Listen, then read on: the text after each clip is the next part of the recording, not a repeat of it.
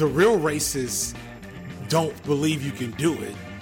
So we're gonna make it harder for you to do it so you can prove them wrong. But I believe that conservatives and liberals figured out their insidious ways of being able to replicate liberalism in a way that always leads to anti-blackness. Supremacy. They always walk in supremacy. They will always walk in whiteness. What about me? Well, why can't it be this? Well, why can't it do this? Your reason doesn't. You don't. The struggles don't match. The racists should have their way, and we shouldn't have this policy in place because giving you opportunities would undermine the belief in your capabilities that we already don't fucking believe in. Do you want to be black or do you want to be American?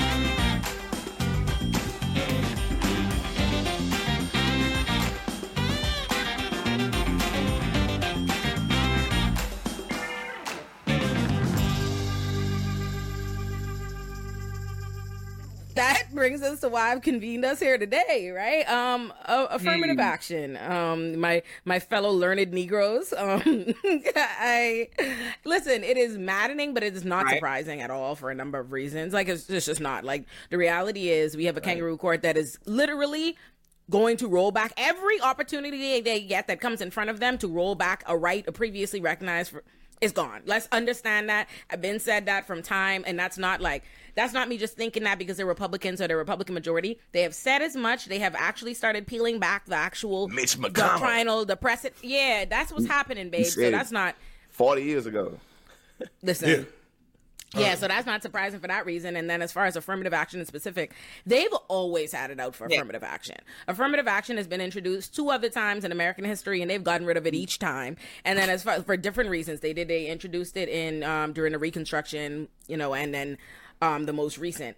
And in the last, in the cases from like 2003, I think it's a, a case called Grutter versus Bollinger, um, where they they upheld affirmative action, but the majority opinion called uh introduced what they call a sunset provision. They were like basically yes we will be fine now that diversity is a compelling enough interest to survive strict scrutiny right? So let's let me walk this back anywhere in this in, in the Supreme Court, anytime an opinion, um, a law that's being challenged can be found that it made a classification based on race. It is subject to what they call strict scrutiny, meaning it has to have the highest, most compelling reason outside of race for why to have this, right? So in the case of affirmative, but and I think this is important, right? The Fourteenth Amendment literally is there to help Black people, but just like how hate crimes are always sold to us as though they're going to be for our benefit and then they're used against us, same way with strict scrutiny being applied to affirmative action to help the white people for the equal protection that's supposed to be there for us. But put that aside. In Grutter versus Bollinger in uh, the early, in I think 2003 or 2004, the court said diversity is a compelling enough interest because everybody benefits. They were like, oh, it's not just black people, but white people and Asian people and everybody else benefits from being able to be in proximity with different cultures, different, you know, races and ethnicities. And so that's why they should have it. But they said they wanted a sunset provision where they, they conceived that in 25 years, in 25 more racism. years, no more racism. In 25 years, we will have done away with all all that bad. It'll it'll have it'll sorted itself out. And your girl RBG wrote a concurrence. You know, um, she wrote a she wrote a concurrence in going into you know major detail. Uh, uh, you know, using international and comparative law to explain why she thinks that you know the sunset provision, or she didn't she didn't sign on to the specific twenty five years of the sunset provision, but what she said is she thinks it should have some definite end date in the future. So I want to be clear: America ain't never been fucked. They 2003, they was they had a 25. They're about in keeping with what they wanted to do even before we had this Republican-led Mickey Mouse operation. The good, the good justices, the good ones had it out for this too. So to the Fuck floor, all them. Fuck all them. Let me tell you something. We talk. Conscious just touched on it just a second ago. Forty years.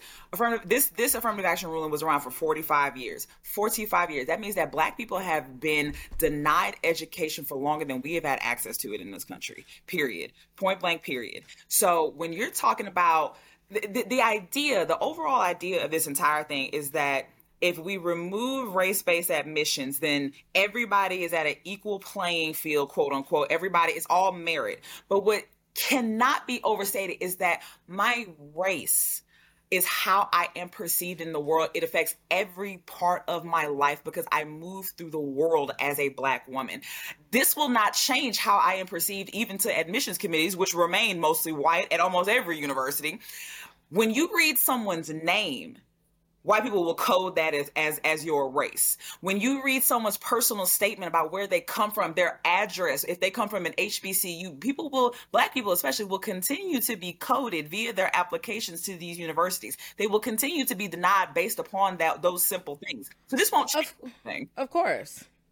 I mean, yeah, because let's be clear, they're not they're you know, what they're they're not getting rid of race being a consideration all, consideration 'cause they can't. how you view a person. They're not coming they're not coming up with a policy that says never consider someone's race against them to create a colorblind admission, Yep. which is bullshit. But that's not what they're saying. What they are saying is that we have previously allowed for a positive, for us to consider it a positive a diversity, a compelling interest. The court has recognized that this is a positive to have black people or to have other other um, uh, people of color or minorities, perceived minorities, you know, um, um, be admitted. What we're saying is now none of that positive shit. They're not saying. Oh, you don't get to know that they're black or blah blah blah. No, no, no. What they're saying is, hey, we don't like that shit. And if if we had it our way, here's here's the thing. And and and I, and I don't want to engage these people's straw man bullshit that they come up with all the all the just blatant racism and coonery that you see happening around this. The reality is this: America's a racist a racist country. Period. Point blank. That's the end of the T. That's been the history. That's the re- that's the present day. So the country recognized, hey, because this racist country that enslaved you, that subjected you to Jim Crow, that subjected you to a prison industrial complex, that is racist towards you in every facet, will work overtime to ensure you never have these opportunities. We would never admit you because we would deny because of your race. We use that to keep you out. Mm-hmm. That is why we are saying, okay, we are we are recognizing that and we are trying theoretically theoretically and i do mm-hmm. heavy on theoretically level the playing field because that's not real tea because the reality is affirmative action has benefited more white women than anybody fucking else. Mm-hmm. That is just quite frankly what it is. So it's not about and and and the way like white people and racists and coons alike will pretend that what it means is is that black people who are not qualified who are not capable who don't believe who are who don't deserve to be there again. No what it means is you believe that innately mm-hmm. about all black people. We know you believe that. and so what we are saying is we are now putting a policy in place to rebut your presumptions. But the reality is there are very few of us. There are very, very few of us in any institution. Very few of us. And we have to be the fucking best to be there. And I will say this I'm a person, I recognize racism for what it is. Racism is about dehumanizing us. Racism is about not recognizing the facts. So I don't feel compelled to like, oh, you, I didn't get in school in affirmative action. We've all been to school, you know, and experienced that. I just read Elie Mystal's uh, um, op-ed about it. You know, we all experience them perceiving our presence as that. But that's what race is going to do anyway. That's, Hey, that's what races are. That's the whole point. I think the beef is though is when you're able to have individuals to mobilize the authoritative perspective, like Clarence Thomas, and be Yeah. able to take their personal resentment in the way they've been able to individually internalize black inferiority and be able to be the speaking feast or literally the black person in the room. And you That's can tell cool- that's the type of black person he pretty much been his entire life. For me, when we talk about representation, I find that's to be what I want to make my race my, my racial illiteracy analysis at. A lot of times when we think about it, in the 1960s, let's say it was 2% niggas at Harvard, 2% niggas at Yale. Two Yeah. percent niggas at um saying Dartmouth to Cornell. The fact that white people can recognize in 2023 they have to be around 10% black people in those schools, it makes them feel like they've been slighted on the level of representation and it make it feel like, you know what? My daddy only had to go to school with 2% of you niggas. Now my classroom got 15%. Something is wrong. And, and you ain't gonna never see that. And that's the craziest part is I'm sure that the numbers are very similar to the 2%. Absolutely. I'm confident that they ain't no 50, 15% and niggas that those Hey, All of this- that- all of this is really- That's the speaker point though. Yeah. Point. Yeah, Yeah, exactly. all, all of this The is really just never boiling down add to they want to all And lives. Ola, you know I'm an epidemiologist. They want to all in my lives matter. Hold on, Rebecca Oh, was. Rebecca, uh, Rebecca, Rebecca. Yeah, Oh, the mic. they they want to all lives matter. This um this whole thing. It could even how we're talking right now. It's almost like when we were like, "Hey, Black Lives Matter," so let's go ahead and do this. It's not enough that we made our own schools because historically, you guys have always been challenging us, pushing us out, making us create our own. Now, want to get mad at our universities and try to be like, "Well, what about this?" and then create this or take away things that we put in order for us to be able to be seen at these other universities. It's just not fair. You want to all lives matter this thing. Now we're sitting here on this panel telling you are you are you out your mind like this is why we're doing this we got to work six jobs historically we've always had to work six six jobs You've took away right? Historically, you've took away our education. You didn't even want us to read or write or do anything. So now we got to do six jobs to show you that we're more intelligent. We're, we're doing all of this, and that's still not enough. You guys want to be included into everything. Y'all ain't got to work as hard as us. You ain't got to do as much as us. We can't even half of us can't even afford to go to H, even HBCUs. We're work. We got to do all of this stuff. It's so much that we got to do to even be included on this educational conversation. And it's just white folks wanting to take over. It's the supremacy. They always Yeah. walk in supremacy. They will always walk in whiteness. What about me? Well, why can't it be this? Well, why can't it do this? Your reason doesn't. You don't. The struggles don't match. Like you were saying, Gabrielle, the math don't math. Is I'm not getting the equation. I'm not getting. I'm, there's no solution here. What you guys are do is take taking things away from us to make it much more harder. Yeah. And And it's- it- it doesn't representation does not play on a level.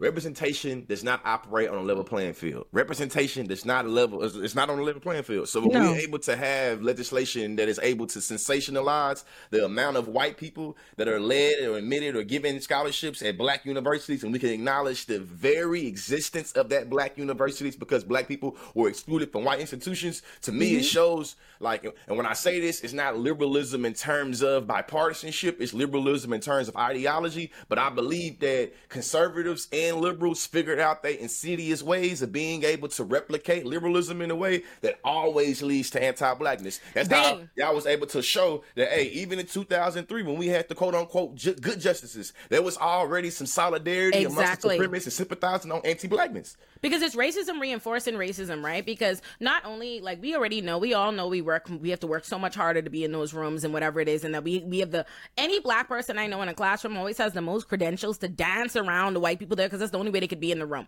But mm-hmm. even let's pretend it even was their world where they come up with this is what they say to us. Oh. America is racist and will assume so if you America is racist about letting y'all into schools and the admissions process and the educational opportunities. So for that reason, we we have this policy proposed in order to level that. But that would lead the racists who already believe that you're inferior to them to further say you are inferior and don't deserve to be there. So we should thus have the racists should have their way and we shouldn't have this policy in place because giving you opportunities would undermine the belief in your capabilities that we already don't fucking believe in. Ain't that some shit? Shout out to you, Unc. Yeah, the real the real racists are the real racists don't believe you can do it. So we're gonna make it harder for you to do it so you can prove them wrong. So why? you know what I'm saying? And- it, it, the the And thing about white Oh, go for it. please. no, the thing about white supremacy, its most useful and hardest to uh, address tactic is white supremacy renders itself invisible. Yeah. It it it makes it impossible to point out its action and what it's doing unless it does unless it kneels on a black man's neck for 10 minutes But it to kill him. Yeah. Like and then everybody can be like, there it is. Uh-huh. And and then we're like, hey, all right, so now that you see this, can we can we follow can you follow us back to like And policing black Get people? more. Yeah. They'll see it. The white supremacy is the death, but it's not the over policing that put the police there to do the Exactly. It has exactly, to render 'cause of itself. the- I love that you. I love the way you phrase that, FD. It has to render itself invisible because then, once we, once we as minorities, no matter what group it is, start bringing up the things that affect us because of our race, then it is oh, now you're using this as a cudgel, using your race as a you want special treatment and whatnot. Regardless of the fact that it affects these things matter. It affects how we move through the world. So whiteness has to render itself invisible. It has to render itself as a default because that is the only way it can straw man its way, it can red herring its Yeah. way out of accountability. That's the thing, like, see, I- I don't know how much y'all are on Twitter. I am not as you, much. know I, you know I am. smart people. So I just had stays I, on Twitter. I, I got off Twitter in the last couple of weeks because I got in trouble from a, a handful of of Anglo leftist folks for uh, calling out the uh, we'll say conspicuous nature of interracial relationships being overly represented Oh, in nigga. in uh, in media. The swirl propaganda is, swirl- palp- is palpable. Right. And so and and the the response I kept getting from white leftists is this sounds just like something a white supremacist would say. Or or if a white person Racist, said this mother- right. If a white person said this, it would be blank blank blank. And that's the same logic they're using to attack affirmative action. Because in order for that logic to have any useful like case in in this discussion, you have to believe that we're operating from a true place of equality and that my interest a level playing field and that my interest in seeing black representation that is more realistic and more relevant to the reality that the vast majority of black people experience is special treatment and that's what they want trying to do. That's why, like, I never forget before he died, Rush Limbaugh popped up on the Breakfast oh, Club, which is the most surreal thing. you know what I'm saying? And I and I tend not I tend to go shouldn't be. easier on the Breakfast Club than other folks. Um, because I it's have like a Breakfast Club interview, and I know them first, so you know I I don't have no. Yeah, Okay, shit. I'll be the one. Yeah, Listen, you. I'll take the heat. all views. Always. No, you won't. No, you won't. Not on. No.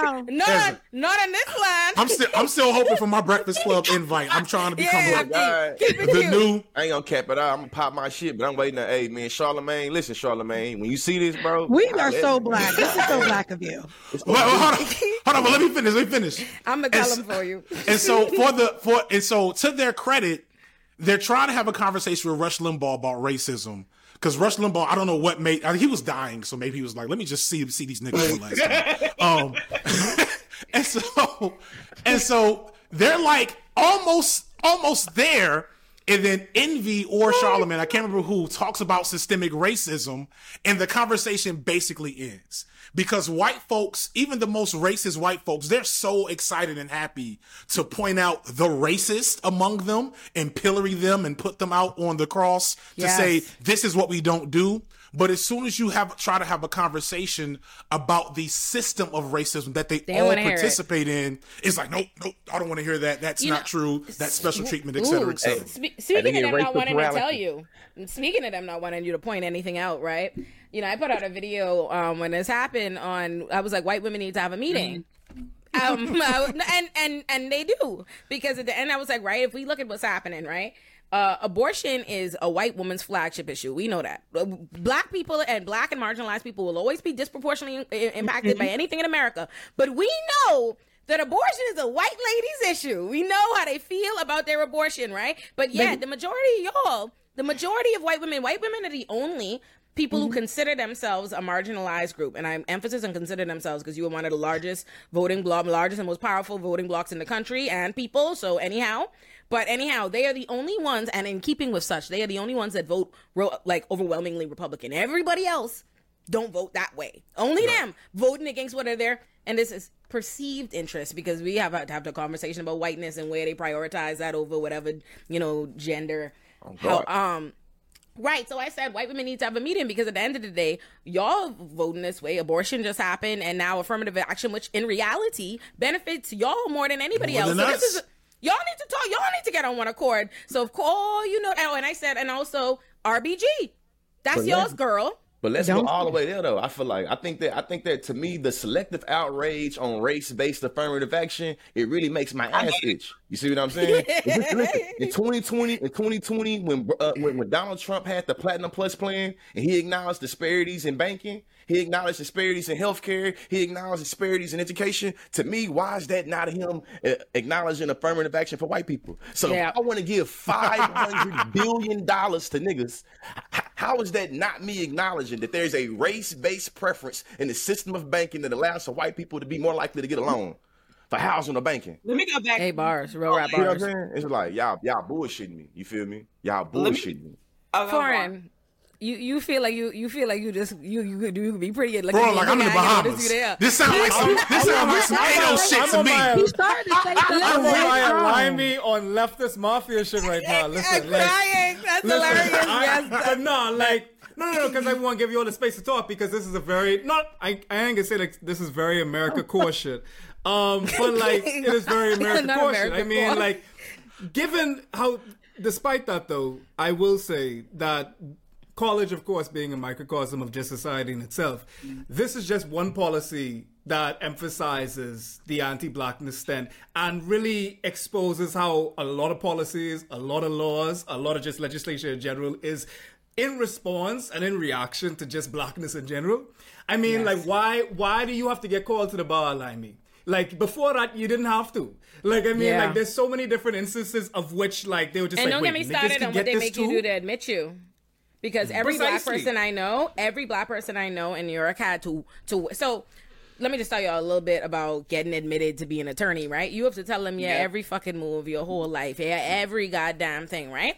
Now there's a there's a then you you go through, you do this whole packet, whatever, whatever, you send it to the character, what do you call it, the character and fitness, right? And they they assess you, and by the time they assign you a person to do your interview with or whatever it's supposed to be before your swearing up in uh, ceremony, you're already fast tracked. You're supposed to be approved by then. It's like a formality. Every white person I know, it was like a formality. White people I know with DUIs and records, it was a three minute for formality. I had to interview three times because they because they they running me down about why I owed Sprint money in college and like regular broke shit. No, I swear, I swear to you, like just but think about who that's gonna impact, right? Like Right. if they're telling you, oh, you have, you have an account on your collection, so you can't get admitted. What? Wait, I'm broke. I'm trying to the get a job and money. We're, we're looking a at your credit report here, and it's indicates They that you're a made me, and it was a hey, don't get, and don't get Wow. and do not No, get me started. It was a gatekeep. Yo, it was a gatekeeping black lady. Believe it or not, hey, the coon It is always always is. Always always is. Hey, hey. That's who I. Oh, son, watch this insidious shit. I'm not lying to you. This supposed again formality, right? Formality, right? Boom. I get there. I see, that, you know, the packets on the desk where it has the committee's like uh, recommendation and is approval to put through to approval. This bitch closed the fucking file, close that, fuck that, and decides why would I owe Sprint money in college? Why do I owe? Why is my bill with National Grid not paid? Whatever it is, blah blah. I'm like, That's why I'm trying to be a lawyer. yeah. I want, I want, in that same vein, I want to because it applies to what you're saying right now. I do want to circle back to what you said about white women needing to have a meeting because of what you just said right then. They have had that meeting. They have had that meeting. They have decided together as a unit that. Be, they, though they do operate a, a duality of of womanhood and, and being able to co-opt feminism, they have come together and decided that whiteness is too powerful. It is too much of a unifying force, econ- socioeconomically, politically, to relinquish it to stand in solidarity with the rest of us. But in that same vein, what you just said about admissions, their time is coming. Their time is coming. Because let me say something. In the state of California, it's already happening. One professor, I believe, is uh, suing USC and a couple other universities out there. It was a Forbes article about this two months ago that had everybody talking about it. A professor is suing two different universities for um, um, gender discrimination against men in admissions scholarship. So he's trying to get rid of gender scholarships. Oh, He's that's trying to get rid of- that's big. That's big. Ten. Ooh, Jordan Peterson undid it. I want y'all to know. Men, men, men, men, men have been white men have been taking challenges to the Supreme Court on and having that um be so, so that's that's also RBG's claim to fame is intermediate scrutiny for gender based classifications. So trust and believe white man rolled up there a while back. Um, I remember oh I gotta have to break out my go get in my book on my thing. There's a specific case. I'm trying to remember what it was. They created some law like white men white men have maybe a high insurance threshold. I don't know something. They went up. They been went up there talking about ah, ah, ah, ah, all this. Oh, ooh, ooh, ooh, oh, baby, no. hey, hey, but but but I feel like at the core of it is like, hey, if I think that your mere presence brings down the value of a space and place, we got to deal with that. Yeah. Like, like, like, like, think about it. In the black community, we know I got to work 10 times as hard to get to where you at. Regardless of that being a reality that we know that's been going on for generations, generations, for generations in the white community is to say that, hey, black people are unqualified. Mm-hmm. And specifically for 45 years, there's been a whole bunch of hardworking, well, way more qualified white folks that's been getting skipped out on for these unqualified ass niggas. So when you uh-huh. think about that, and you put it on the court, it's like, hey, peep game. Like you said, credential like in grad school, I could dance around them white folks with any dance they want to do. I was way more qualified than all the white people I was in class with. You see what I'm saying? Yeah, God. But that And- didn't and- matter and to Conscious's I was supposed to point- be there. It didn't matter. Yeah. And to Conscious's point, real quick, because it reminds me of this. The fact, yet again, the credit score and the mm. idea of credit is yet again in reaction to mm. blackness. Yeah. Like Yeah. before then, like that wasn't even the case. And it goes back to like a more so overarching principle that I had to like really ruminate with while I was in the States. After seeing people of my hue constantly being denigrated and just for existing, us people that are darker than blue, especially in the States, I really want to know the same question that Fanon had do you want to be black or do you want to be American? Hmm. And it's a hmm. very difficult quandary that a lot of people have to come across because, as hard as it is, to be American is to not be black. Not be black. It's to not You be know, and it's everything. right. Everything in response to that, and, and as much and like I not to like start no no um diaspora war real quick, but like a lot of the time, Ados, Joel Don't go Price, Nigeria. I love, you know, Yo, Alani, you don't know yo, how this thing goes, but like the oh. fact of the matter is, You know how they real are. quick, I, I My can pop this shit like I brother, drop my my, mic, sister. but I'm essentially, I'm essentially saying that just as white women will will find ways to placate whiteness just for their proximity to it, will throw whatever womanhood, their their femininity is second to their whiteness mm. in many ways, Yeah. you have a lot of black people in the States. You will not find this of any surprise, where mm. their blackness is secondary to their Americanness. And, and you know what I find frustrating about that? Clarence is one of them. I just going to say, I just going to say, and that's coons. So, like, let me tell you what I find frustrating about coons and their belief that they have that question to make is that you, do, the thing about blackness is you don't have a whether or not you're going to be black or american you don't have a choice in the views of white people that see white and american as synonymous that's that's the reality. That's the reason why every time it's convenient for him clarence have no problem invoking race and racism right? Because here's the tea clarence clarence is quick to when when anita hill accusations all of a sudden he remembers lynching right? Yeah. this is a high-tech lynching. He black. He remember racial identity when shit like that happened right? And what i find interesting let me tell you with, this is the problem with with like coonery and internalized anti-blackness and wanting to be in proximity of whiteness, right? And just wanting white approval and hating oneself, and it makes you blame your community for stuff that logically you know don't make sense. Don't make no fucking sense. Clarence will talk till he blue in the motherfucking face about how affirmative action tainted his Yale legacy, blah blah blah blah blah. Because all the racists that he do, he refused to acknowledge as racist are the ones that believe he was there for that and don't deserve to fucking be there. But that has not stopped him from Yeah. having his Republican billionaire sugar daddy Harlan Crow donate over a hundred fucking thousand dollars to Yale to make shit But in his I'll push honor. back on that, Ole. I'll push back on that because you said that there is there is no choice in that regard. The essence of tokenism is that choice that that foreign said between being black or being American. Tokens, who are typically the people who are in, like that woman you described, who are pulling up the ladder that they themselves ascended to get to that space, to be the only one in that space. That is the essence of it. But the functionality of tokenism as full of white because that's not the latter in their mind. That because there's a difference in deeply in the spirit of what is a token and what is a coin. Because I'm sure many of we learned Negroes have been the token in a room to black people to in, in a room oh, full of white spaces. I'm sure we all have. I'm confident. In fact, I know I. I know every single one of us with a platform is that to several thousand white people. No, like, like- not the no, but but the I thing about a know. coon is like where the resentment is. Every black person, Derek Bell talks about this in Faces Mm. at the Bottom of the Well when he talks about rules of racial standing.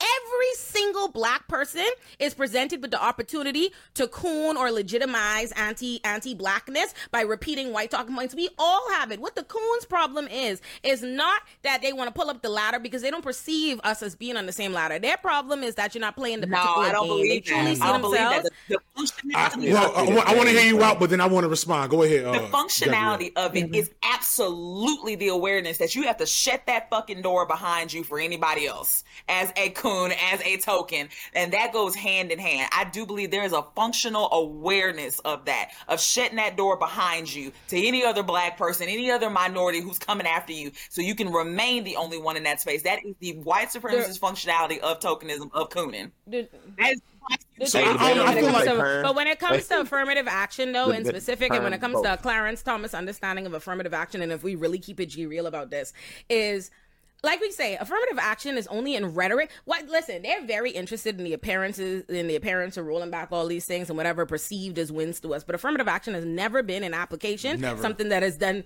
a motherfucking thing for any of us. And we all know to be in the room, you got to be the most decorated nigga around. They're not just letting their understanding of what they think that is is to be that. So the reality is, Clarence Thomas is not even trying to his world and a ladder that's pulled up are for unfortunately are for the learned Negroes. Let's be honest. Like the niggas like us, like I'm still gonna get into school. I got in every you know what I mean? My children are gonna get into school. Your children got into school. Y'all all went to school. We are not who they're talking about. So he's not even concerned about pulling up the ladder Mm. underneath for those that followed the, the, the path. The he knows ten. they're fucking good.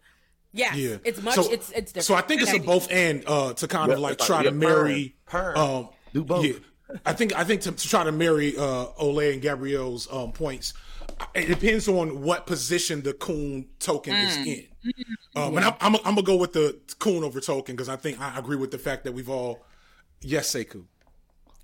Hey, I, I, hey, you know what? You know what? You know what? No, I feel like, hey, hey, the debater in me, the debater in me makes. I want people to respond to what I'm saying and not going into your lexicon and your bullshit ass speaking points. So I'm gonna call you a white supremacist sympathizer or anti-black apologist and force you to respond to what I just said instead of whatever you rehearsed about why who Uncle Tom really is or how Coon is. You know what? Fuck you. I don't want to hear about that shit. You you are being a sympathizer of white supremacist respond. And to me, I think that that is kind of the the the the the, the great thing that a lot of black Republicans and black contrarians have been able to do. Been able to take the very sentiments that people say on the surface level and say, you want to accept people for being people? Hey, conscious, you call yourself an ally of the, the trans people, but you don't want to let me be conservative.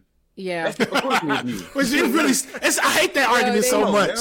Like, Yeah, like, like, FD, FD thinks that everybody he disagrees with is anti-black Yo, racist, yo, and it's like, yo. Come on, man. So this is what it is, right? I feel like there's a lot of layers to this, and one of those layers is white guilt. That to me is equal to our allies, right? And um, not with all of our allies, but white guilt is how they come into these spaces, especially when a lot of these, um, well, we we have a lot of uh, officers killing people, or when those when that outrage is, is happening, it's very selective for them, right? In that season, they'll go look for a platform to follow. They'll be in the comment section like, "Oh my goodness, what can I do? How can I?" And as soon as that dies down, they're trying to make suggestions on how you can be better, Oh. who you need to bring on, how you need to be more black, what you need to do to include all of them. Yes. Like, I want to be included in Juneteenth. How can I be included? Go to work. Don't talk to me. Go figure something out. Drop something in my cash app. Okay? Like, just don't, don't. All of it. Yeah, so this the- is how I feel about uh, the, um, all of that and and, and and you know and but in retrospect too when you look at it these people especially and i don't know if they i want to say they mean it but they don't mean it but i don't know i can't speak for white folks so i'm like talk to yourself have your meetings but it's like when you go onto these platforms and you're a part of these platforms they even the white folks can't stop functioning in their whiteness. It will Yeah. never be like it will never be where they can just take it off. It's almost like, okay, Olay, shh for a second. And it's like, okay, Rebecca, Rebecca, I hear you, but and especially me being a black being a black woman in the space. Um, and then like sometimes I love my producer. He knows I love him. Sometimes I gotta be like, hey, that wasn't okay. He's a white guy. And then, Hey, that wasn't don't don't do that. Because Yeah. you wouldn't talk to the other people here like that. Yeah. But there are sometimes it comes off just straight whiteness. And I'm I need you to simmer that down when you're speaking to me. All right? Tone the whiteness down when you're talking to me. the one thing I want to uh, give uh, shout out to I may have said this in the last video. I've said it some other time. Shout out to um Hank Green, YouTube OG. Uh, Hank uh, Green. de- I mean, dealing, I- I dealing don't with cancer. Yeah, dealing with cancer right now. Um, God bless him. He said one. He said in my way back in the break, the first break bread. He said some of the realest shit about white people that I've I've ever heard, and this is why like I wish white people would spend more time talking to each other about have those meetings, as you said. He was like the thing that I've realized being in these like white liberal spaces is a lot of white people they're not looking to solve the issues of racism. They're looking to render its effect um they're re- looking to create a situation where they don't have to think about it. Yeah. and for Yeah, some of them, yeah, for for a select few, shout out to these select few, that means being anti-racist, and for others, it means censoring themselves or censoring censoring black people whenever the issue becomes too hot for them to deal with in the moment. Yeah. They just want to not be able to think about it, and so Yeah. when it's you know when it's normal racist stuff they cannot think about. It. That's why I always say I, I'm of the mind that uh, Ron DeSantis could beat Joe Biden before Donald Trump can. The only reason Donald Trump Mm, lost yeah. was because he was too obviously racist, and the, No, the white that's folks in the suburbs couldn't bring themselves to vote for that. But Ron DeSantis is much more um, low key, Much more um, insidious. much And more that's why I think insidious he's racism is way more dangerous, and they will vote for him behind Exactly. closed doors. Exactly. Uh, no That's matter what exactly we why say. I know he's Yes. gonna whoop. If if if Trump were to not beat DeSantis in the primary, he's DeSantis will be Biden, and I I feel very confident in that. Yeah. And I- And I hate using them as the as the as the the litmus, litmus test, test. though because they're both. They're I hate using them as a litmus test because that, 'cause that's kind of the conversation that's brewing online right now. I hate using either one of them as a litmus test. 'cause let me say something. Even the wokest white person you know, the most leftist, would are are not willing to sacrifice any personal relationships, any familiar relationships, any kind of. They're not really really willing to put any true skin in the game in terms None. of having those conversations that FD is talking about about holding people to the fire about racism. The wokest white person you know, the wokest one, I'm like the most Kangol dashiki wear white guy somewhere is not willing to do that. Especially so in- regardless, that casual That racism is is to me as equal as what DeSantis and Trump both got going on. And this is what I appreciated by Afro pessimism when I was in college because it showed me how it was something real sexy and, and, and, and, and real attractive to how anti-blackness work, and it make you what people mm-hmm. always already buying to the fungibility of black people, or you mm. already thinking about how can you flinch and make it where whatever black flesh is being fucked over, they ain't got nothing to do with you. So you can center yourself and make it where that's not me though. You know what I'm saying? Or I think of my Yeah. favorite meme. My favorite, one of my favorite memes. You know what I'm saying? Is is a is a Paul Mooney.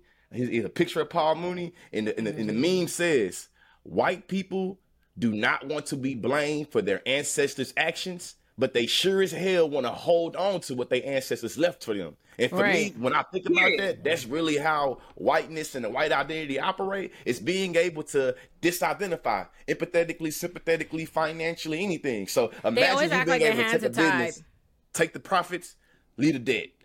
Take Yeah. But that is lead it like that right damn. there is the unifying nature of anti-blackness consciously. That is the unifying nature of anti-blackness because, and that's also why it's inextricable from capitalism. I love that you brought up the economic aspect of it because for capitalism to continue going on, there has to be a permanent underclass. So if everybody can unify around anti-blackness, you keep a permanent underclass and you keep those socioeconomic tables moving upward and away from black people who have historically always been the permanent underclass. Word. Yeah.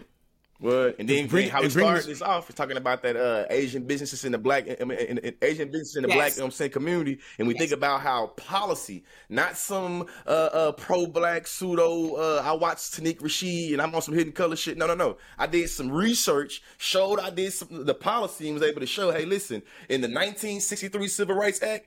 Then we had the Open Immigration Act of 64. Then we literally had where we had the, the, the American government outlaw any Chinese, you know what I'm saying, here coming into the country. Then the Korean government is able to say, hey, in order for you to send here out this country, it got be made by one of us first. So then we see 40 years later, 50 years later, what the impact is that. And it's like, okay, if we want to have a black owned business that wants to do nail hairs, we have to deal with that business right there. And then we get to see now in terms of coming back all full circle. So the same way that you're able to use policy to be able to give you these economic, you know I'm saying, access to my community is the same system you were able to go and complain and say, hey, because these niggas is getting into this place right here, me as a well-meaning Asian that's way more qualified for them niggas, they taking something from me. And you know what I think is so funny and it was so unfortunate about anti-blackness, right? Because there m- many many Asian people, many Asian people that get it, right, that are not that are not racist or are not that out to Aim recognize.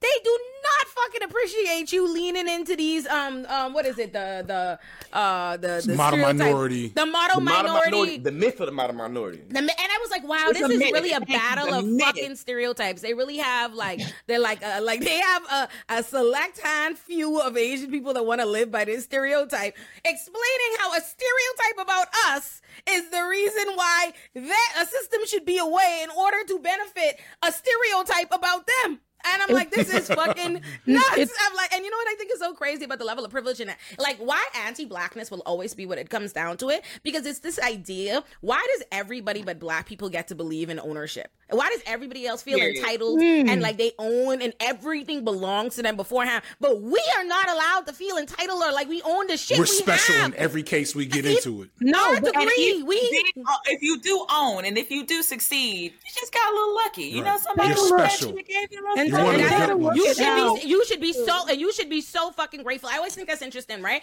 Because in the case of them, right, you're the mo- you're the you're going with this model minority stereotype, right? I'm like I'm a fucking decorated academic. Google me. I got into every fucking. Very- yeah, I applied to yeah. 11 law schools. I got in every fucking where. I graduated with a triple honors. I danced circles around every motherfucking body, and they will still every affirmative action, every blah blah. You don't hear me, but I don't get to feel like, and I don't feel like. By the way, I I applied to Georgetown. I did not expect to. I did not expect to get in. That was my chop school or whatever, and I got in, and I was so shocked. And I immediately, in the same breath that I got in, oh, that's so great! Oh my god, I got in. I know I wasn't going there because I could pay for fucking that, right?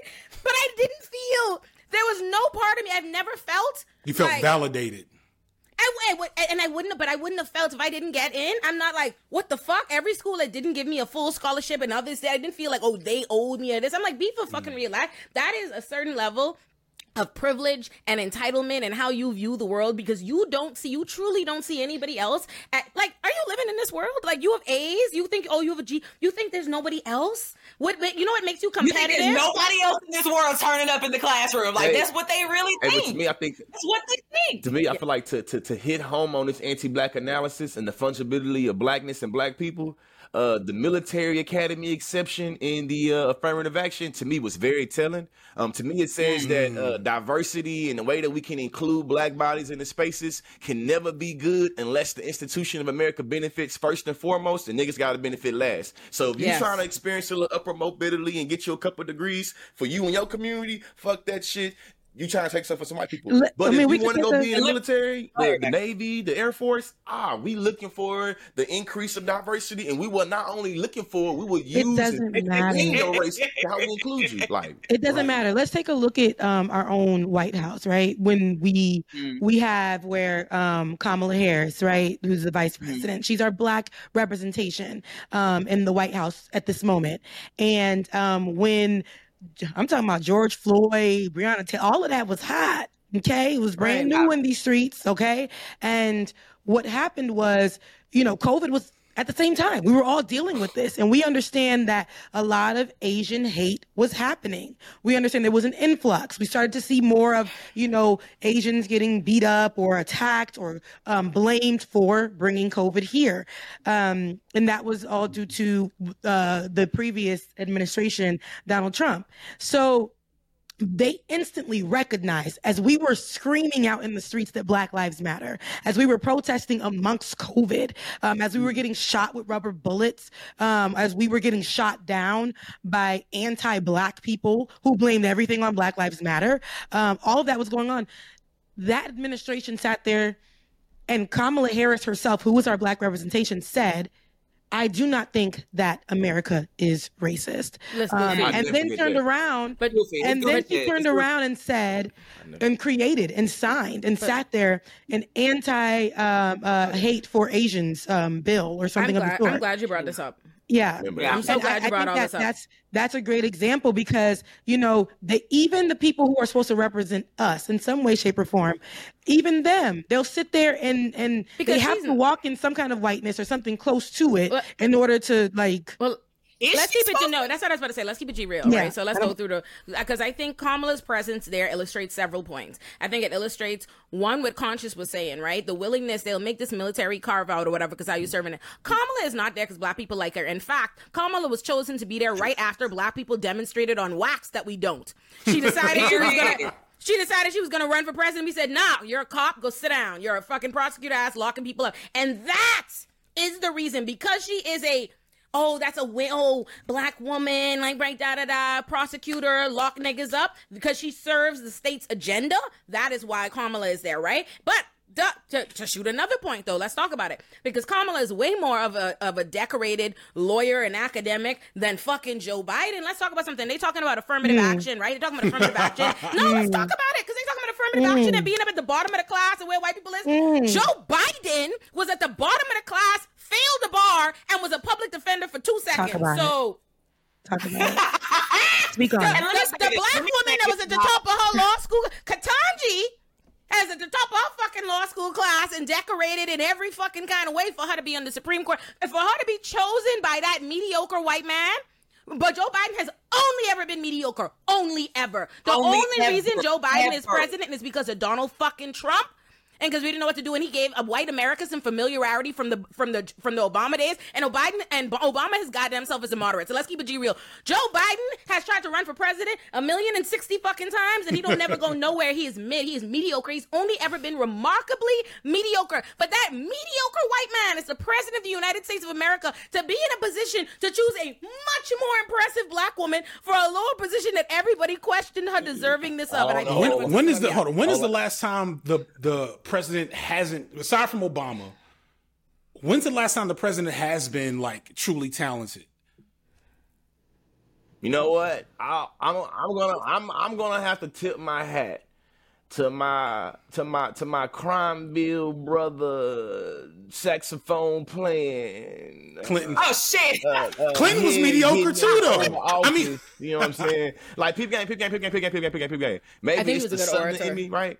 But the the way that Bill Clinton was sold to me in terms of his upbringing and what he did, it's like, hey, this white man from Arkansas, his mama was a uh, was That's a, another was mediocre nigga. Was a uh, Joe- drug Bill addict. they make him Clinton, Bill stigma? Clinton is the all wrong. Joe Biden is a CVS brand, Rite Aid brand. Bill Clinton, Clinton. that's what he want to be. Let's keep it G real. Mm-hmm. 'Cause Like- Clinton Nah, is a mediocre. I, I, I think Joe Biden is better than I think. I think Joe Biden more decorated than George Bush.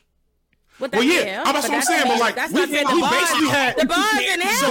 So, we've the had bars to- in hell. That- But what I said is Clinton is Bill Clinton himself. Bill Clinton was known for running around um, the campus, pulling bitches, walking them to their dorm, da da da, getting Yeah. gals. Hillary, let's keep it real. Hillary is the one who always had the ambition and wanted to be there. She's like, hey, nigga, I got a plan. Let me come get, hey, come get on the winning team. Real life Hillary scandal. is the one, like her or not. Real life Hillary is the one there that was scandal. no, literally, no, that's literally it. Melly realizing it was easier to package fits. But that's what Bill Clinton is. And I will say, I'll give him this. Bill Clinton has some great speeches. He's I will I will always respect a good orator. I thought he was in his bag with his speeches he was giving in the Monica Lewinsky scandal. Bill Clinton is Hold on, fine. hold on. I really want to know though, who came before? Who came before Reagan? Was that Carter? Corner. No, it was Nixon. No, it wasn't Nixon. Nah, I think it was. yeah, who was it? Nixon might have been. If if fuck, if fuck around, Nixon might have been the last well qualified president. Damn. Now y'all going way too far. I know, conscious face, sorry like, for that but like for real, like in, thing. In terms of like, I'm just saying, like, so we're gonna get I was away born from. in '93. Don't even remember shit. We're getting away from we're getting away from like the actual politics. Yeah. But just like to bring it back to affirmative action is what was the point I'm trying to make. No, no, just action, hit- hit- mediocre motherfuckers get shit. Mediocre yeah, that's, man get the. that's that's my point. This the like the perfect case, the case study, the perfect case proof of case. What is it? Case something. Perfect proof of whatever. There's a Whatever. phrase there. I can't remember what it is for why affirmative action should be a thing. Is the fact that the last eight nine presidents have all been mediocre in every facet of their like existence except for Obama. And Right. It has. We have to go back to Richard Nixon, who was, I think, the last person that was an accomplished, that was a high level student. The problem is white people and don't an perceive accomplished themselves person. mediocre. They, yeah. That's the problem. That's the They problem. It's yeah. like they write the narrative. They out. get to write the narrative, so they get to decide that they For are the greats, that they are this, to add all this extra lore to it. That's what they do. if oh, you get to, if you get to control the story and you get to decide what is great and what is elite, they never conceive of themselves as mediocre, as mid. They always conceive. They they perceive themselves as truly, innately, divinely special and deserving, and that's their spots, and these are their institutions, and they are they are they are putting it on to you as a favor. Like they are grand. You should be. You're welcome. This thing that you innately because this is their country. It, you know, I feel like we be on the anniversary of July Fourth, right? The way that they see it, we know what they celebrating when they talk about independence and freedom and who and blah blah blah and whose country, who was free, who runs this. They perceive this as all of the shit is theirs. If all of this shit is mine, you should be so fucking lucky I give you any Mm-hmm. motherfucking thing. And if I perceive you to be, I don't give a shit if there's three of y'all in a body of 10,000. That's three niggas too many. Because I truly believe that all 10,000 spots deserve to be occupied by white people because innately I am divinely more talented and qualified and special than your black ass. Than you. And that's how Carter operated. Because I bet, uh, listen, that's how President Carter. Oh, you want operated. Jimmy Carter mean. ass Yeah. now? Yeah, don't. Listen, Oh, we Get going, started ooh, girl. Mediocre as This is why you a Twitter villain. Hated gay people, hated black Jimmy people. Carter? Just We on Carter? Carter. I thought Jimmy Carter. was You good really, let me tell you, you he got some hot takes. He bet he good by The problem comparison. with Carter, no, the Jimmy problem with Carter Carter is that he had the talent, but he just didn't use it. He used it for ba- Yeah. like that's one thing that in particular makes me mad about. Uh, any political scientist worth his worth will actually Mm. talk about how Jim Carter is one of the most upsetting things about American presidentialism because he Yeah, actually had political talent. If you look at Henry Fairley's political talent, he had it. The only better one than him would have been Mahatma fucking Gandhi. But guess what? this man, this man is one of the most upsetting. He he chose to be mid.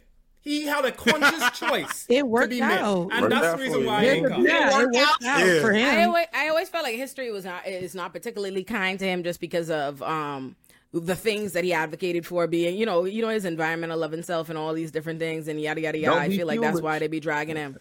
Yeah, I always figure that's why they doing we're probably about we're probably about ten years out from Trump getting the same treatment that the Bushes are getting now because George Bush being Mm-hmm. able to be This cuddly old sweet white man. Oh yeah.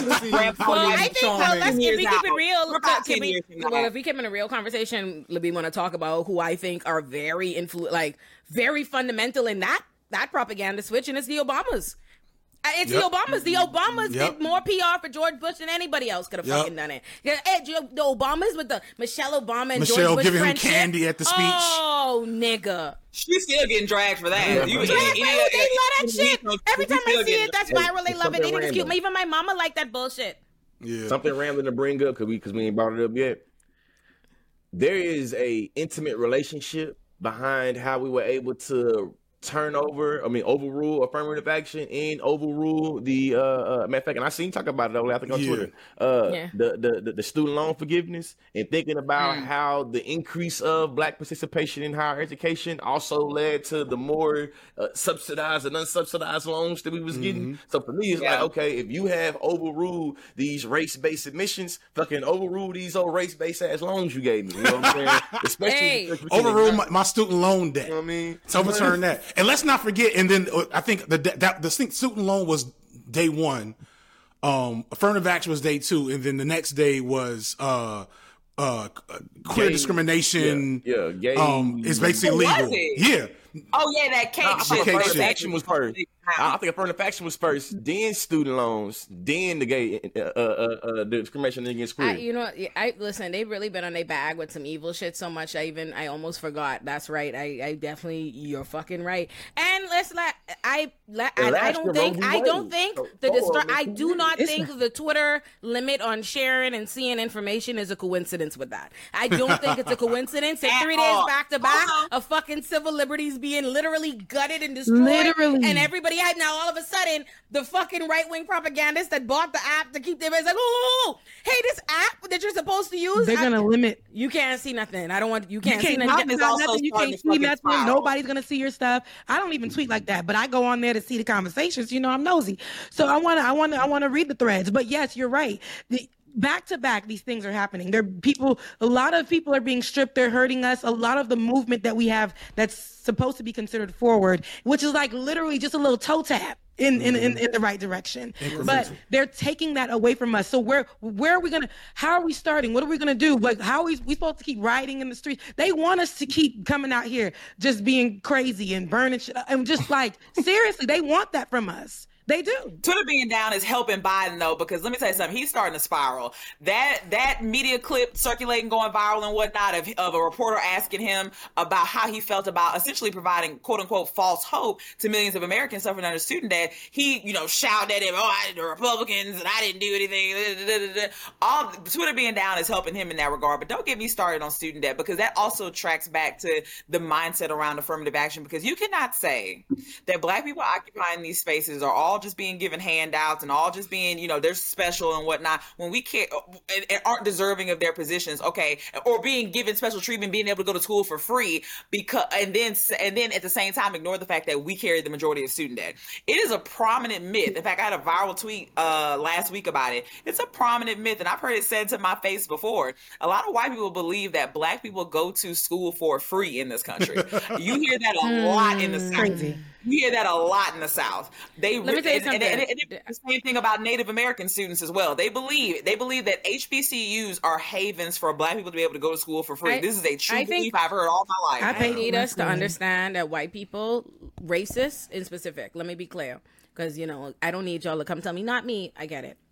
Uh, ra- racists are quite literally invested in making you believe that they have a a non race based reason for why they be- they they move away towards you, why they conduct themselves this way. Listen to me and listen Yeah. to me good. There's no motherfucking way white people in any large number truly believe that niggas are going to school for free. They wouldn't allow it. You see how they can't?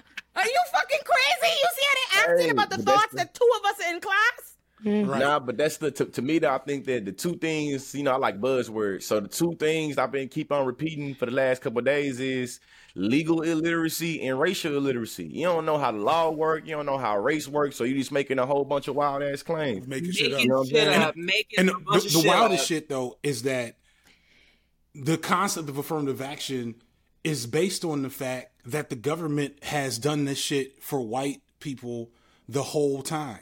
Yes. You know, Yes. going back to the to the 1900s, um, uh, not 19, but like the earliest, night, earlier 19th century. uh, One of the thing, um, shout out to uh, Pascal Robert, because I always fuck up his name. Um, at this Revolution podcast, put me on this book talking about the Italian, the, the growth of Italian Americans and how Italian Americans, like all that mob mafia shit, was because like they was they were hood when they got here because they were being discriminated against because they were too close to niggas according to white people at the time. Um, Yeah. and so Italian Americans were getting, uh, were communities were as bad as any black community you can think of now at the time. And then the government started giving them money. Yes. And started a repar- They what say, "Ooh, baby, what- baby, you don't know it here, but in thi- in this land, you are white. Yes, with- we gonna work this out for y'all.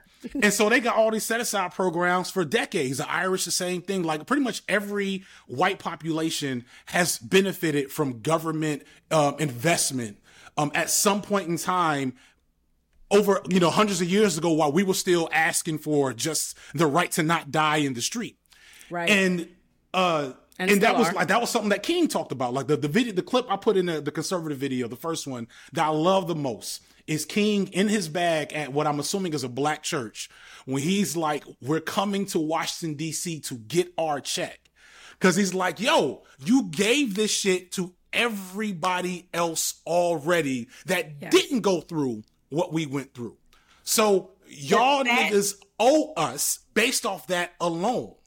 yeah. But that speaks to, I mean, it, I just love what Conscious Lee, I got to go back to it. It speaks to what Conscious Lee was saying about like the socioeconomic impact of anti blackness. There's a book, um, it's called uh, Working Towards Whiteness. And it speaks to just what you were saying, FD. I think Italians were not really considered white until roughly like the 1950s, 1960s, around that area and whatnot, because just like many other immigrant groups who came here, as time went on, it, it became more politically expedient to have them included in whiteness. Even if you look at like US census rates and whatnot in terms of how race is classified, that changes roughly every 10 years or so, how people are classified and whatnot. It changes because it's a tool. Whiteness is a functionality, it's a tool. These things are not real, but they have real world consequences. And so when it became, and then I always tell people, especially in the, in the conversations that we're all having in terms of um, the labor unions and whatnot, the South used to be a union stronghold until segregation happened, and they saw that whites were unifying with blacks in order to be able to get their labor rights, to be able to get you know a, a quality living and good um, working hours and whatnot. And then they said, you know what? You want to be unified with these niggas? I mean, You want them around your daughters? if that's still on that, we'll give you some money. Right.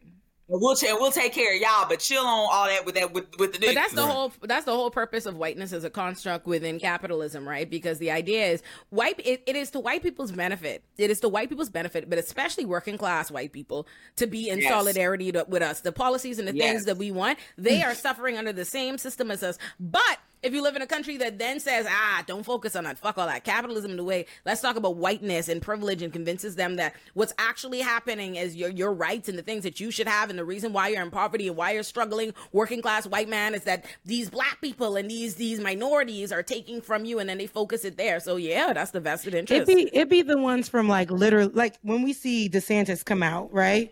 DeSantis is taking a whole bunch of things that's affecting y'all too, um, out there in Florida, right? I'm from Florida, so I know. But it be the ones that live in west of nowhere, Fucksville. And they literally no teeth, no insurance, nothing. just they nothing in the front, toothless. They can't even ain't got can't even afford internet. Don't can't nothing. and got not not just can't afford internet because I'm in Georgia now. I remember that with Stacey Abrams, and they haven't even bothered to build access to internet, to internet where they. So they're in communities that are being just like um, these other communities where uh, uh, uh, uh, they make internet like a unaccessible for a lot of the kids. And and here's the thing: like we know it's a problem. The internet is a damn utility. Y'all issues is back there. Y'all live in them backwoods, ain't got no kind of. Y'all still using them little TV with the turners on it. But y'all out here saying that black folks is taken away from you because Ron DeSantis said that. And you see what I'm saying? Like we all in the same issues, but because whiteness is what it is, like you said, people will function in whiteness. They make it a supremacy. They make it supreme. Uh, you know, and if they look at black people, they no matter what state they're in, like ain't got no home, ain't got no roof. But they're looking at you and being like, "You are inferior to me." At least I'm not Yeah. a nigga. I never Yeah, forget. at least I I'm gotta, not- I at least gotta, I'm not a nigga. I gotta, I gotta run because I gotta jump on with, with somebody else in a second. But um, I never forget the scene from uh, fucking.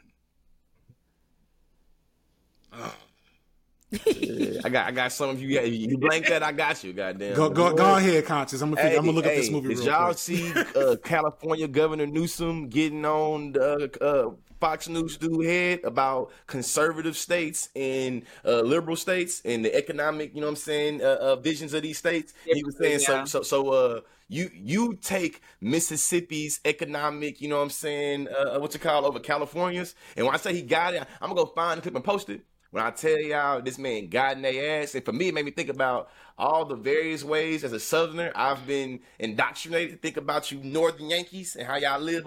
Yes, You know talk about it. In Talk terms about of it. like, hey, we have a cheaper living down here because we better this, that, and the other. But now I learn now it's like, no, we have a cheaper living down here because you suck at building economic infrastructure. We have a cheaper living down here is because you motherfucker, you getting paid and pimped out by them lobbyists, by them interest groups, and by them bureaucracies. You know what I'm saying? You don't tell me that part. Yeah. You know what I'm into? Listen, all that old socialism bullshit you talk about and getting all the living on the state, living on the government. Hey, the red states live on government assistance way more than blue mm, states. Absolutely. Goddamn, They hey, living listen, off the blue states. Your state so poorly ran. As soon as a hurricane or a tornado hit that motherfucker, you know what we gonna call federal New. Jersey.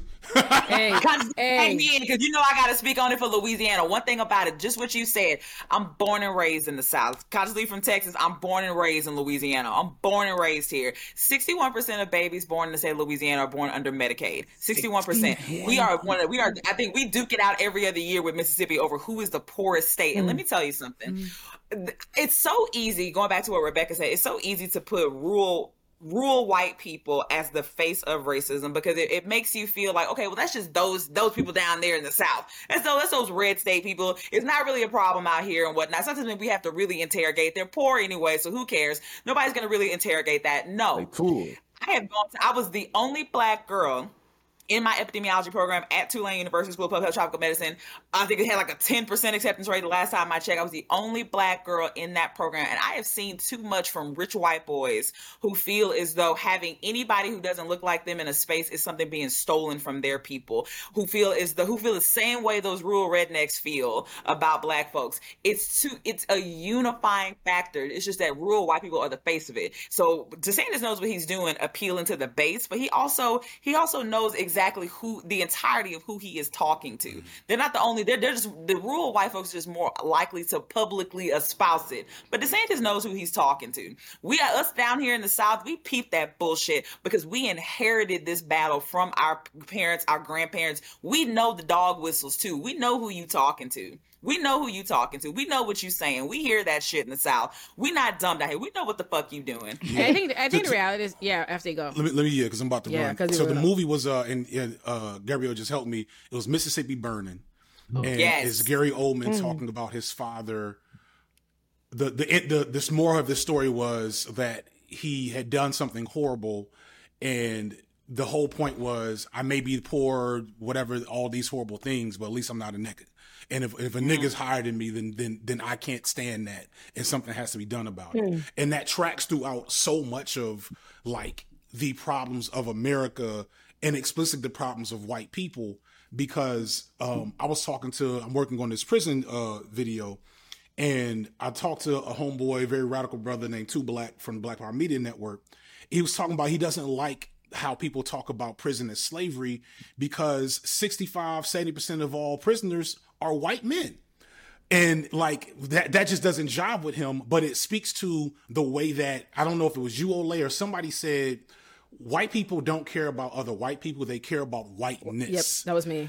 Okay. And like that's such a powerful like thing to consider and why they need to start having their the meetings because we may be shouting the loudest about it. We may be getting the most um, coins off or or getting the most uh, tweets off about the shit. But at the end of the day, everything we're arguing and fighting about is affecting the majority of white people way at a, at a much higher number, not more proportionally, but like the raw numbers of this shit, the raw numbers of people suffering under these systems are middle to lower middle to impoverished white Americans. And they are busy fighting us, fighting women in general, fighting queer people, fighting immigrants. They fighting everybody, but they fucking rich uncles. And, y- uh, and yo, that needs to stop. and I think that's the problem with teaching people. I, I gotta get to up out of here, yo. Bye, Bye, FD. I don't. I think that's the problem with teaching people to to not to despise the system, but to despise their place in the system. Like everybody Yes. is constantly trying to replicate. They love, they revere these systems. They love capitalism. They love this. They love all these different things. What they have a problem with there is where they're at in it, right? You see these people, you know, the the handful of Asians they're using to push this model minority myth, right? Their problem is not in in systemic uh, uh, institutional disadvantage. Their problem is not any of that. Their problem is the idea that any idea that black people could be where they're at because they recognize a hierarchy where whiteness is at the top and they're trying to be in proximity to whiteness. So any like any, any level of inference of being a black people being held, God forbid, in your perceived mind above you in some way is a disrespect the way you get. But the problem is they're not challenging the system, and I think that's also the second part is the problem with always teaching we have to stop teaching white people and non-black people and, and, and people who are supposedly to be our allies that they're doing us a favor. I think we need to dead allyship like the idea because it leads them to believe that they are being altruistic good people and going out of their way to support something out of the goodness out of their heart because they care about you. They're so good to care about you as opposed to caring about themselves. I'd rather people just lean into selfish rhetoric and say actually no no no. This system harms you. You're being fucked too. And so you should be out here because it's for you, not because you're doing it for me, not because I need to convince you to be good. But that speaks to the greater issue about the narrative around racism, around anti blackness, because the general belief, even after everything we've experienced from like what 2015 with uh, to now, even after George Floyd, is that racism is something that is simply just a mindset, a difference of beliefs, a, a, a personal feeling about black people or people of color. And that is something that affects you at the individual level. And you need to work on that and you need to be more learned as opposed to what it actually is, which is a systematic dehumanization of a group of people for socioeconomic gain and profit. Yeah. That's Until you until you interrogate that, then the com- then what you just mentioned cannot change because yeah, if they believe that racism is something that just affects the individual, okay, well I don't feel hatred toward this person or whatnot. I don't feel I don't have any hatred, hateful feelings or whatever. Then I'm not racist. That's not what this is. Yeah. And that's why they can't meaningfully interrogate what is going on and why they feel the way that they do. And it's not, but also at the same time, it's not a it's not I don't like to lean on ignorance. This is not Yeah. these these people see the same numbers that we do. In fact, last month there was a viral article, a young student, young Asian student, 18 years old, applied to, of course, this basic Ivy League schools. And um, one of the schools he applied to was Berkeley. Berkeley is 30% Asian.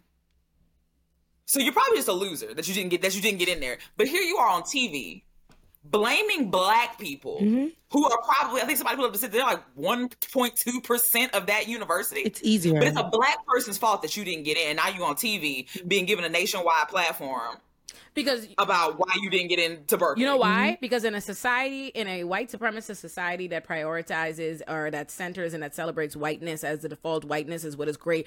They will not even entertain you suggesting that the sixty percent of white people there, that any white person is undeserving of the spot, but they will jump at you saying it about black people, and ultimately, what you truly care about is unseating somebody. You know what I mean? In your mind, Period. yeah. Because what do you think this is? Like, what do you think this is? Like, first of all, in any in any school that you apply to, what in-state students are going to get preference?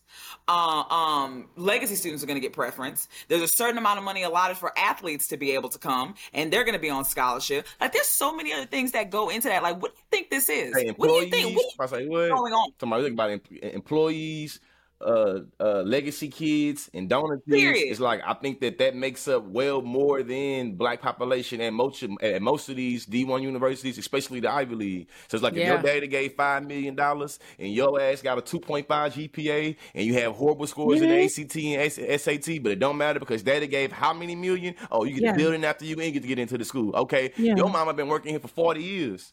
You feel what I'm saying? Shit, you been a a, a, a, a D student your entire life.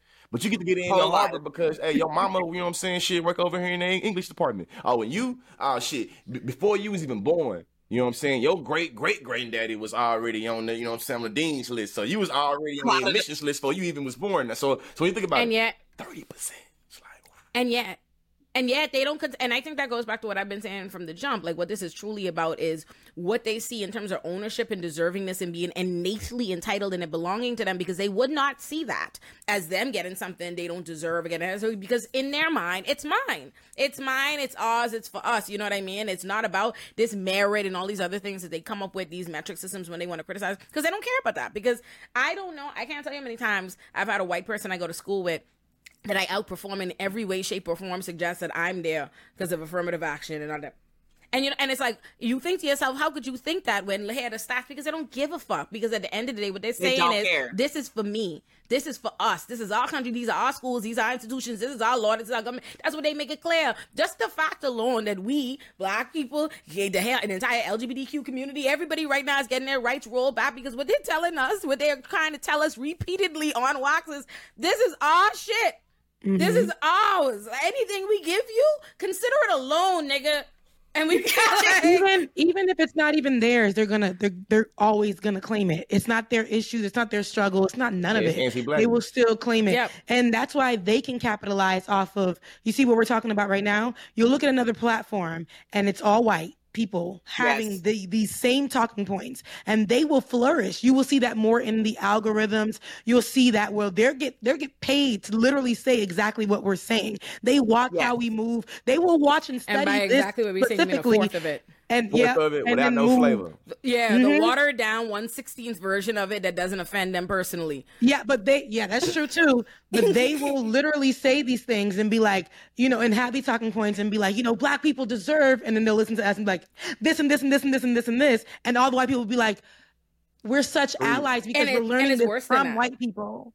Yeah, it's really And ridiculous. it's worse. You know what's worse? They'll do you one worse. They'll do you one worse. They'll steal the the, the white liberals or whatever, the white man, whoever. They think Yeah. they, they'll steal, you know, a handful of the talking points from us, and then they'll bring on a coon to the show for the coon to be saying and legitimizing all the anti-blackness and all the coon points. And then they there. It's up- it's Me.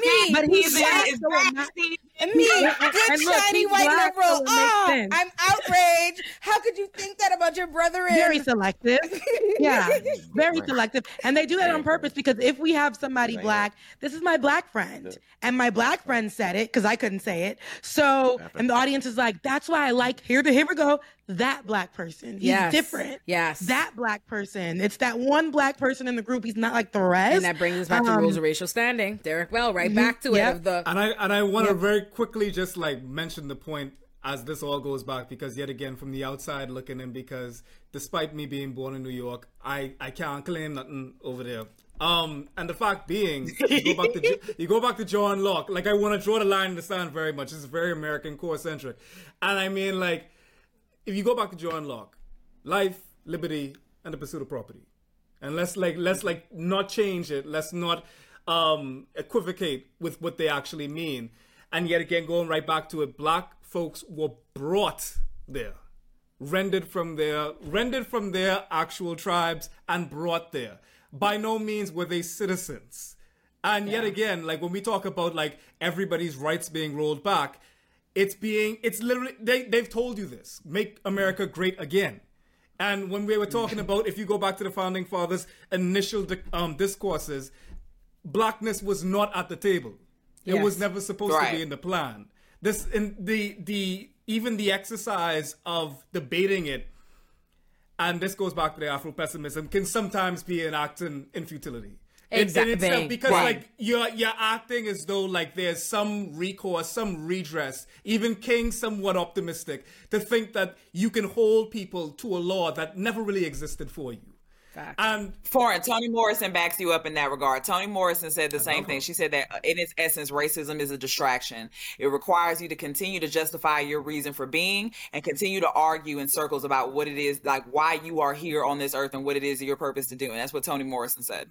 It Burn it backs you, backs you up in. And I believe that Kimberlé Crenshaw also backs it as well when we talk about how the uh, uh, uh, Plessy versus Ferguson, as well as Yeah. the Brown versus Board of Education, how when we were reading that, how the, the, the way that race is coded within the law is one that is always based on racial illiteracy. How when we talk Yes. about what Plessy was Ferguson, Plessy versus Ferguson was trying to define what it meant to be black, and we see the courts Yes. didn't have the capacity to understand that shit. We see that in 1950s when the Brown versus Board of Education go, they still did not have the capacity to understand how to define race, and that's what we get at. And I feel like that right there set the precedent to make it where it's always going to be a slippery slope and a question of interpretation on how we're able Yeah. to define race, who gets to be race, and what it means to be black, and who gets to define what it means to be black. And I think that that's always what happens when it comes to policy and legislation about black people. Because you know what I'm saying?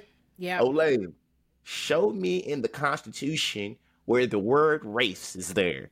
I, I think you racially obsessed Negroes just talk about race. There is nowhere in the Constitution that talks that about That's race. Show me the 13th, the 14th, the 15th Amendment that talks about race. Hey, hey, I bet you, you you can't tell me the Constitution is racist. It doesn't even talk about race. They- They get on my fucking nerves.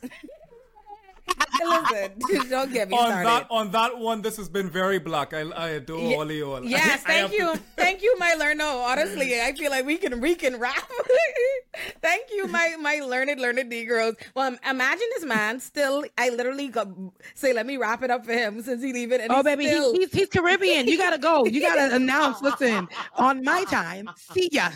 the man still does something before I can say. I just can't believe it. Look, I wasn't even shocked. I knew he was leaving when he said that. I. Ah. They're not random black. It's not random black people from the street on my show. These are black people with they're like oh, that on my show would come together millions of followers, bases, platforms, right? But in his mind, a black celebrity is equivalent to a no one white person. You see what I'm saying? Like that's the same level of importance of worth, right? Like he see that and he still think